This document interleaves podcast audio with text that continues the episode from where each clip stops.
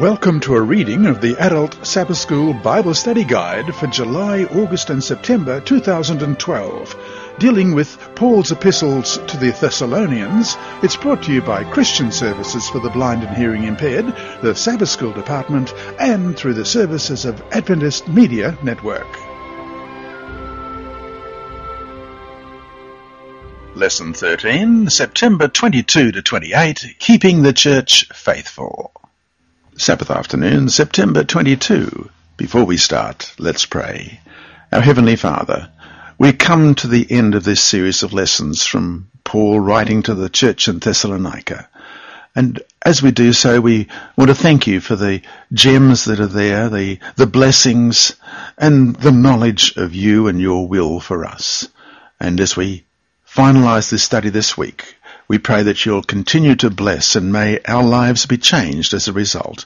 We pray in Jesus' name. Amen. It's Sabbath afternoon and our memory text is 2 Thessalonians chapter 2 and verse 15.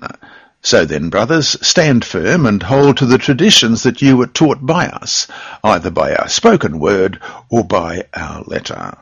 Let's read that again, 2 Thessalonians chapter 2, verse 15. So then, brothers, stand firm and hold to the traditions that you were taught by us, either by our spoken word or by our letter. The key thought for this week is, even with all the grand and glorious promises for the future, we have to deal with daily challenges and struggles in the church. The Thessalonian church was no exception. Churches are a lot like plants. If a plant does not grow, it will die. In other words, change is wired into the way plants were designed by God. Similarly, a church that does not change and grow also will die. But not all change is good. Change can lead us away from who we are. It can cause us to lose touch with God's purpose for us. The Seventh-day Adventist Church must be especially on guard because this present truth message is being proclaimed by no one but us. That's a heavy responsibility, one we all, whether laity or ministry, must never forget. Through revelation and spirit-guided consensus, God has led the church to even more light. The light of the past helps the church to navigate its way through the treacherous waters of change. Paul's final word to the Thessalonians gives us inspired guidance in this crucial area.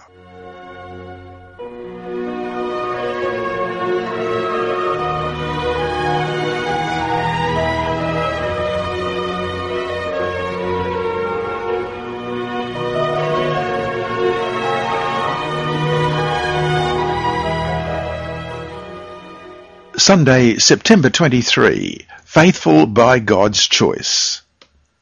2 Thessalonians 2, 13 to 17 is our text for today.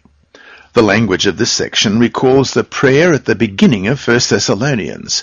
It is almost as if Paul is returning to the place where he began, creating a natural conclusion to this pair of letters. Paul here expresses his concern that the believers in Thessalonica not deviate from the path on which he has placed them. Question. Read 2 Thessalonians chapter 3 verses 13 to 17. Why does Paul thank God for the Thessalonians? What does he ask them to do in this passage? In what ways are these words so pertinent to us today, so near the end?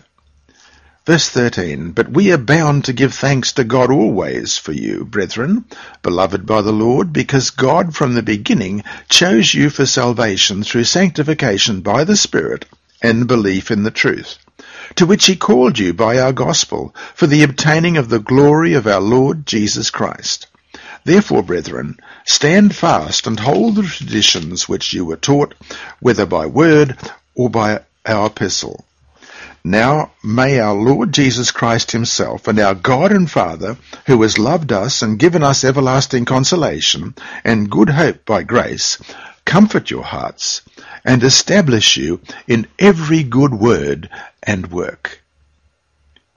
The lives of the Thessalonians provided evidence to Paul that they had been chosen as firstfruits to be saved. Some translations say from the beginning. Though salvation is a gift, the believer experiences it through sanctification of the Spirit and belief in the truth. The life of the believer is more than just a subjective experience. It is solidly grounded in truth. That is why Paul is so concerned that the Thessalonians hold to the doctrines they have been taught, both by letter and the spoken word. Paul's grasp of truth often slips with the passage of time, which is why we must always be affirmed by those who preach and teach us.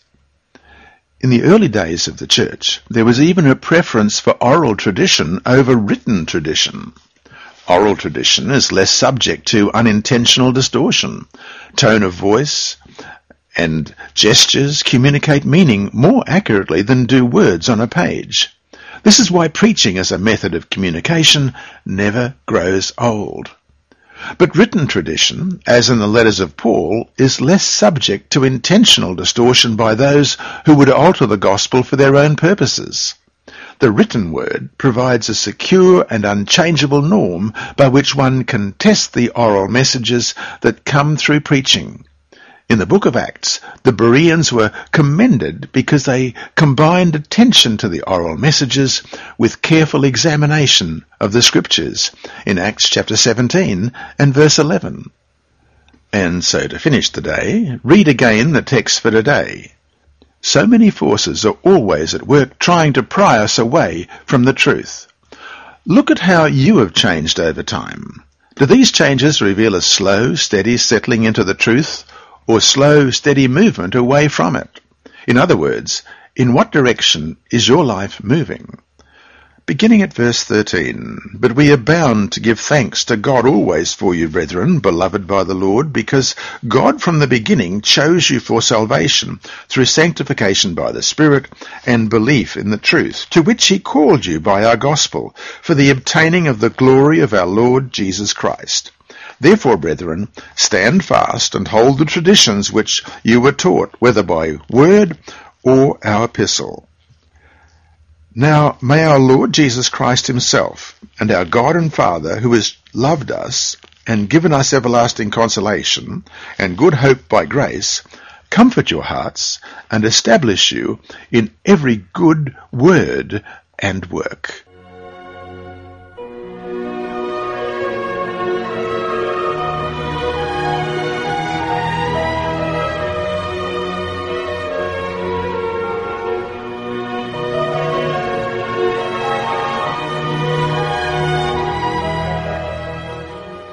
Monday, September 24. Confidence in the face of evil. In today's world, many people laugh at the idea of a literal Satan. In their mind, he's a myth, a holdover from a superstitious and pre-scientific era. They feel that good and bad are simply the random consequences of cause and effect, or in some people's mind, good and bad are only culturally constructed concepts relative to specific times and places, nothing more. But the Bible clearly asserts that Satan is real, and it is often to his advantage in some parts of the world to hide himself or even allow himself to be mocked in the form of a red devil with horns.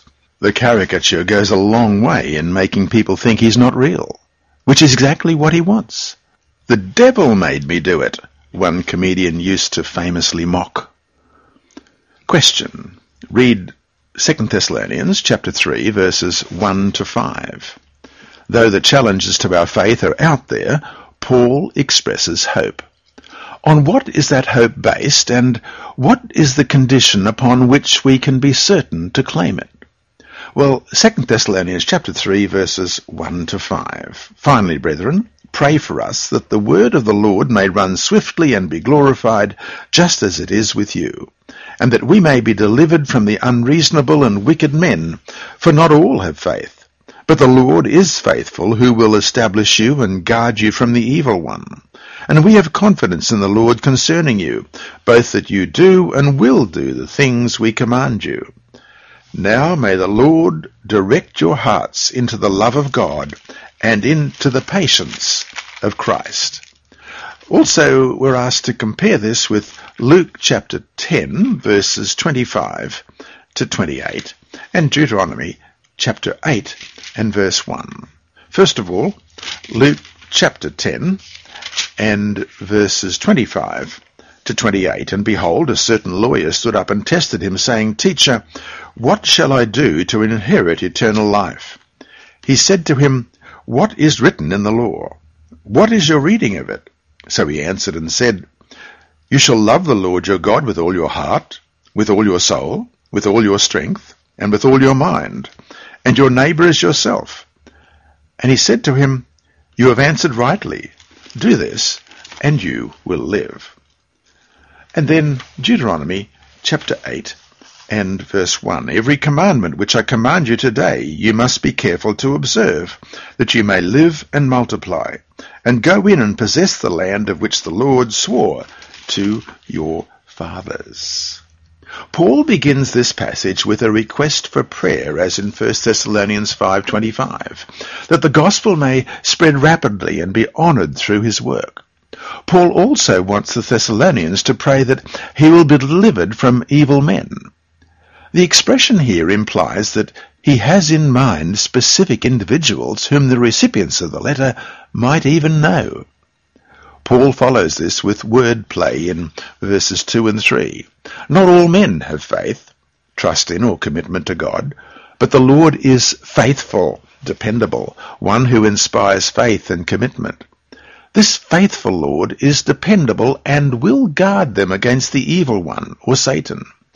The good news is that though Satan is more powerful than we are, the Lord is more powerful than Satan, and we can find safety and power in the Lord.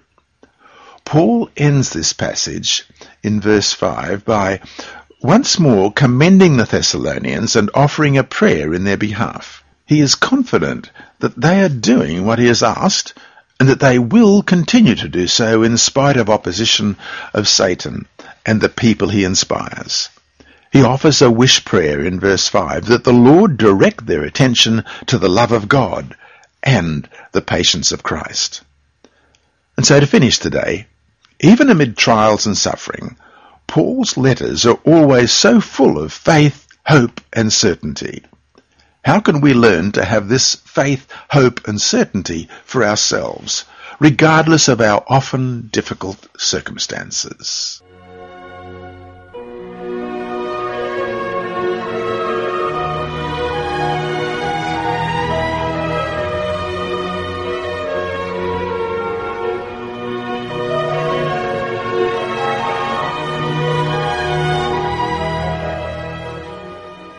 Tuesday, September 25. Scripture and Tradition. When Jesus walked this earth, there was no New Testament.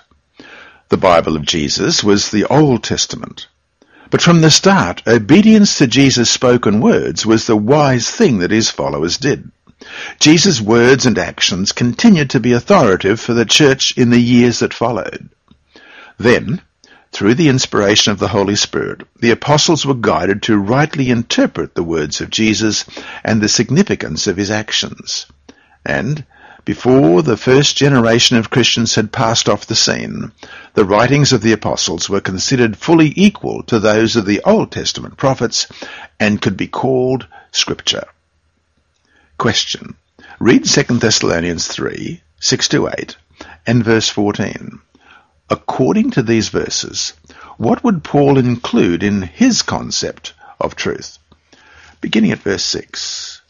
But we commend you, brethren, in the name of our Lord Jesus Christ, that you withdraw from every brother who walks disorderly and not according to the, to the tradition which he received from us. For you yourselves know how you ought to follow us. For we were not disorderly among you, nor did we eat anyone's bread free of charge, but worked with labour and toiled night and day, that we might not be a burden to any of you. And then verse 14. And if anyone does not obey our word in this epistle, note that person, and do not keep company with him, that he may be ashamed. By the time Paul arrived in Thessalonica, the early church considered the sayings of Jesus and the teachings of the apostles as supremely authoritative. Tradition in New Testament times was not necessarily a dirty word. It could refer to the church's memory of the sayings and actions of Jesus and include the oral teachings and writings of the apostles. Tradition was to them much the same as the scriptures are to us. It could be commanded and was to be obeyed. For the Thessalonians, tradition meant more than just the letters of Paul. It included all that Paul had said to them while he was in Thessalonica and included also his actions, which they were to imitate. The fact that Paul worked hard to support himself in Thessalonica did not merely show that he cared for them. It was a tradition that he expected them to apply to their own lives. Paul was not idle while he was among them. He did not eat other people's food without payment. He laboured night and day so as not to be a burden to anyone. And anyone in Thessalonica who lived differently was out of order. So Paul's definition of disorderly people was not limited to those who were disruptive in the church or community. He broadened it here to include anyone who did not follow the teachings or practices of the apostles. So to finish today, these texts reveal how important Paul's actions were for the Thessalonians. Though he had truth directly from the Lord, as he says in Galatians 1:1, Paul bore witness as much by his life and actions as by his words. How well do our lives reflect the truths that we have been given?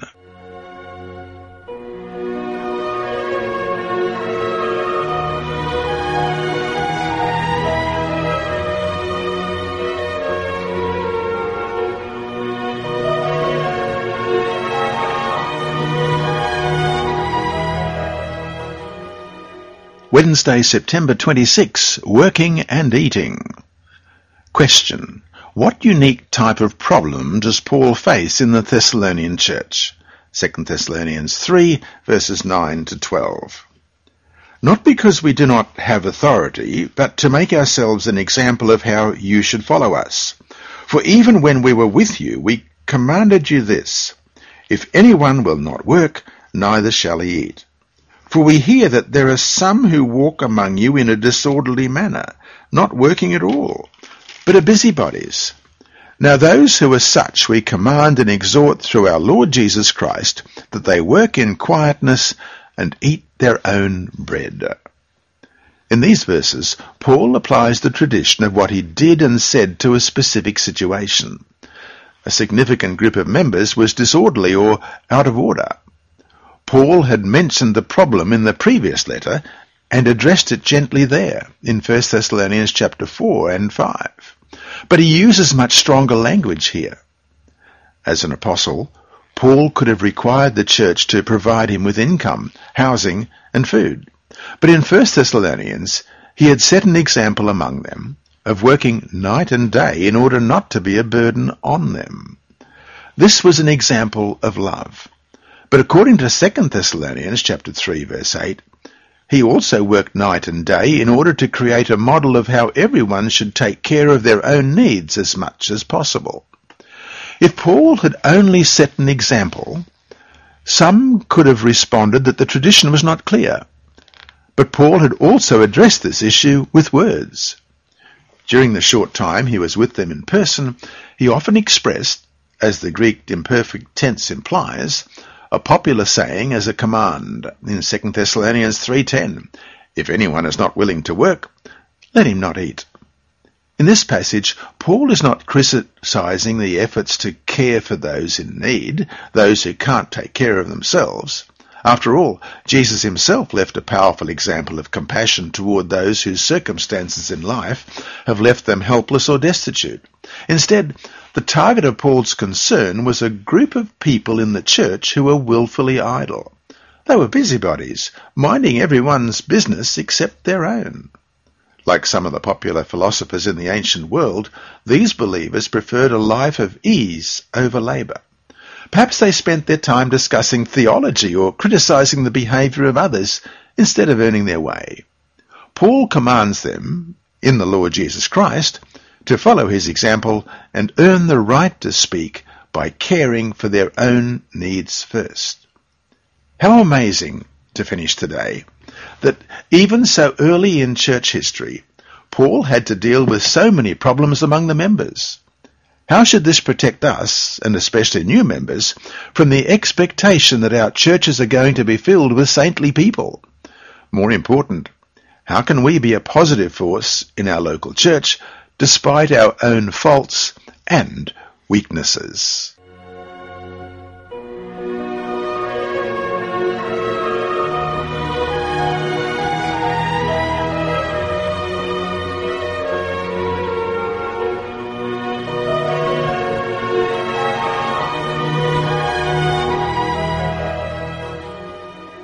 Thursday, September 27, Tough Love. Question. According to Matthew 18, verses 15 to 17, how is the church supposed to treat a person who has been disfellowshipped? Matthew 18, 15 to 17. Moreover, if your brother sins against you, go and tell him his fault between you and him alone. If he hears you, you have gained your brother. But if you will not hear, take with you one or two more, that by the mouth of two or three witnesses every word may be established. And if he refuses to hear them, tell it to the church. But if he refuses even to hear the church, let him be to you like a heathen and a tax collector. The matter of church discipline is one of the most difficult issues that a local church faces. Often an errant member is another member's brother, mother, son, cousin, or best friend. Some members prefer never to discipline anyone. Others prefer harsh sanctions. How does a church find the will of God in the midst of so many competing interests? Matthew 18 suggests a clear and simple process. First, a one-on-one conversation between the offender and the one offended. The context indicates that forgiveness is to be the goal of that conversation whenever possible. Second, the offended member is to take one or two other along to avoid confusion as to what is being said by one party or the other. Only after these first two steps have been carefully followed should the process move to the church in business session. Then, if the offender does not respond to the church as a whole, he or she is to be treated as a Gentile and a tax collector, as it said in verse 17 of Matthew 18. Here is the problem. What does it mean to treat someone like a Gentile and tax collector? There are at least two different possibilities. On the one hand, Jesus could be calling the church to shun the offender the way the Gentiles and tax collectors were shunned in the society in which he grew up. On the other hand, it could be a call to treat the outcast the way Jesus treated Gentiles and tax collectors, with compassion and forgiveness. Question. What does Paul have to say about church discipline in 2 Thessalonians 3, 13 to 15? But as for you, brethren, do not grow weary in doing good. And if anyone does not obey our word in this epistle, note that person, and do not keep company with him, that he may be ashamed. Yet do not count him as an enemy, but admonish him as a brother. Rightly applying Matthew 18 and 2 Thessalonians 3 to contemporary life is a challenge. No two people are alike. No two situations are alike. In some cases, forgiveness softens the heart of an offender and brings reconciliation to the church. In other cases, hardened offenders may respond only to a love that is tough enough to confront and administer consequences. This is why the General Conference does not disfellowship anyone. Such delicate processes are best handled by the local church, where the offender is best known. Tough love is not a license for abuse. According to verse 15, the person being disciplined is still to be treated like family. The church must remain conscious that the offender is a brother for whom Christ died. Romans 14 tells us about that and so does 1 Corinthians chapter 8. First of all, in Romans chapter 14 and verse 15. And that reads, Yet if your brother is grieved because of your food, you are no longer walking in love. Do not destroy with your food the one whom Christ died. The one for whom Christ died. And then in 1 Corinthians chapter 8 and verse 11, And because of your knowledge shall the weak brother perish for whom Christ died? So to finish today, what experiences have you had with church discipline? How can the church maintain a balance between confrontation and acceptance?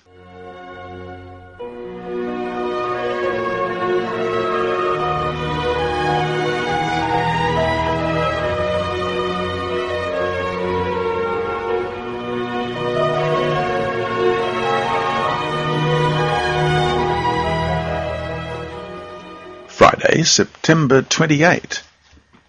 From the book The Acts of the Apostles, page 261, we read, The Thessalonian believers were greatly annoyed by men coming among them with fanatical ideas and doctrines. Some were disorderly, working not at all, but busybodies. The church had been properly organized, and officers had been appointed to act as ministers and deacons. But there were some self-willed and impetuous, who refused to be subordinate to those who held positions of authority in the church. And from the same book, page 348 and 349, Paul was not wholly dependent upon the labour of his hands for the support while at Thessalonica. Notwithstanding the fact that he received this help, he was careful to set before the Thessalonians an example of diligence, so that none could rightfully accuse him of covetousness, and also that those who held fanatical views regarding manual labour might be given a practical rebuke. And from the Seventh Adventist Bible Commentary, Volume 7, page 912.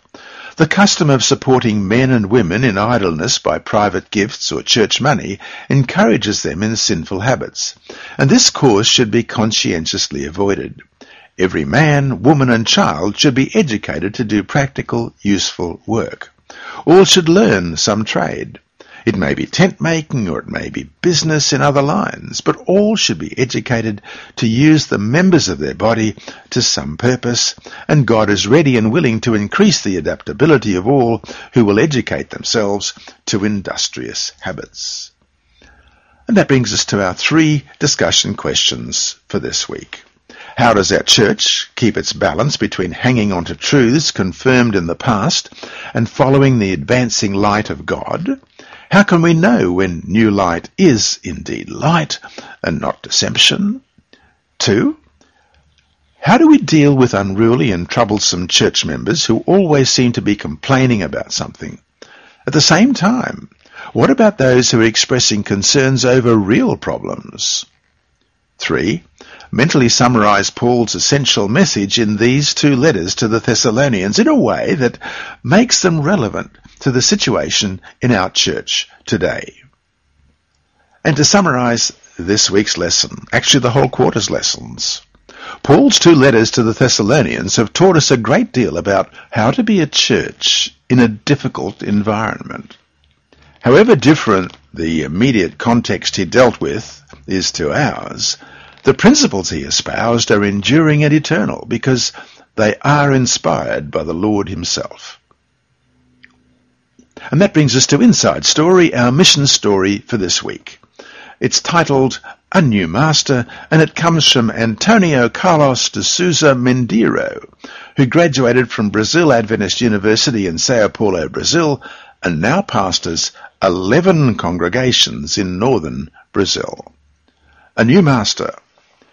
People living in the small West African country of Guinea-Bissau lead lives of uncertainty and fear. Ongoing political unrest breeds fear for the future. But an even greater fear comes from the spirits that they believe control their lives. Throughout the country, devil trees stand as a reminder that the devil and evil spirits are never far away. Some people claim to have heard spirit voices coming from these trees. Often these voices sound like people from the nearby village who have died. Spirit priests offer sacrifices to the spirits living in the devil trees, and parents may dedicate their children to the spirits in hopes that the children will be protected from harm. Tat is a young man whose grandmother had dedicated him to the devil when he was a child. He wore an amulet, a small goat's horn, around his neck at all times to protect him from evil spirits. His grandmother often warned him that sickness or death would surely come if he should ever break the covenant she had made on his behalf with the devil. Tat, now a young man, learned of the evangelistic meetings being held in his neighbourhood. He decided to attend. As he listened to God's message of love, his heart was touched, and when the young speaker invited those present to give their hearts to God, Tat felt called to respond. He fingered the goat's horn hanging on his chest as he struggled with the truths he was learning. He wanted to follow Jesus Christ, but he had seen firsthand what Satan could do to those who tried to break away from the spirits. Just days earlier, a friend who also had been dedicated to the devil as an infant had died mysteriously. And as far as Tat knew, his friend hadn't broken away from the spirits. The spirits hadn't protected him after all, Tat thought. Tat continued to attend the meetings. The speaker explained that the devil rules by fear, but God rules by love. And God's perfect love casts out fear. Tat cast off his amulet and chose to follow Christ. Dozens of people in Guinea-Bissau, who once had been slaves to Satan, declared their freedom in Christ through those evangelistic meetings. Our mission offerings help break chains of fear and bondage every day. They help nurture and train new believers around the world to share God's love with others. This has been Dr. Percy Harold with a reading of the Adult Sabbath School Bible Study Guide, recorded in the studios of Christian Services for the Blind and Hearing Impaired in Queensland, Australia, and brought to you by the Sabbath School Department and Adventist Media Network. Remember, God is still faithful.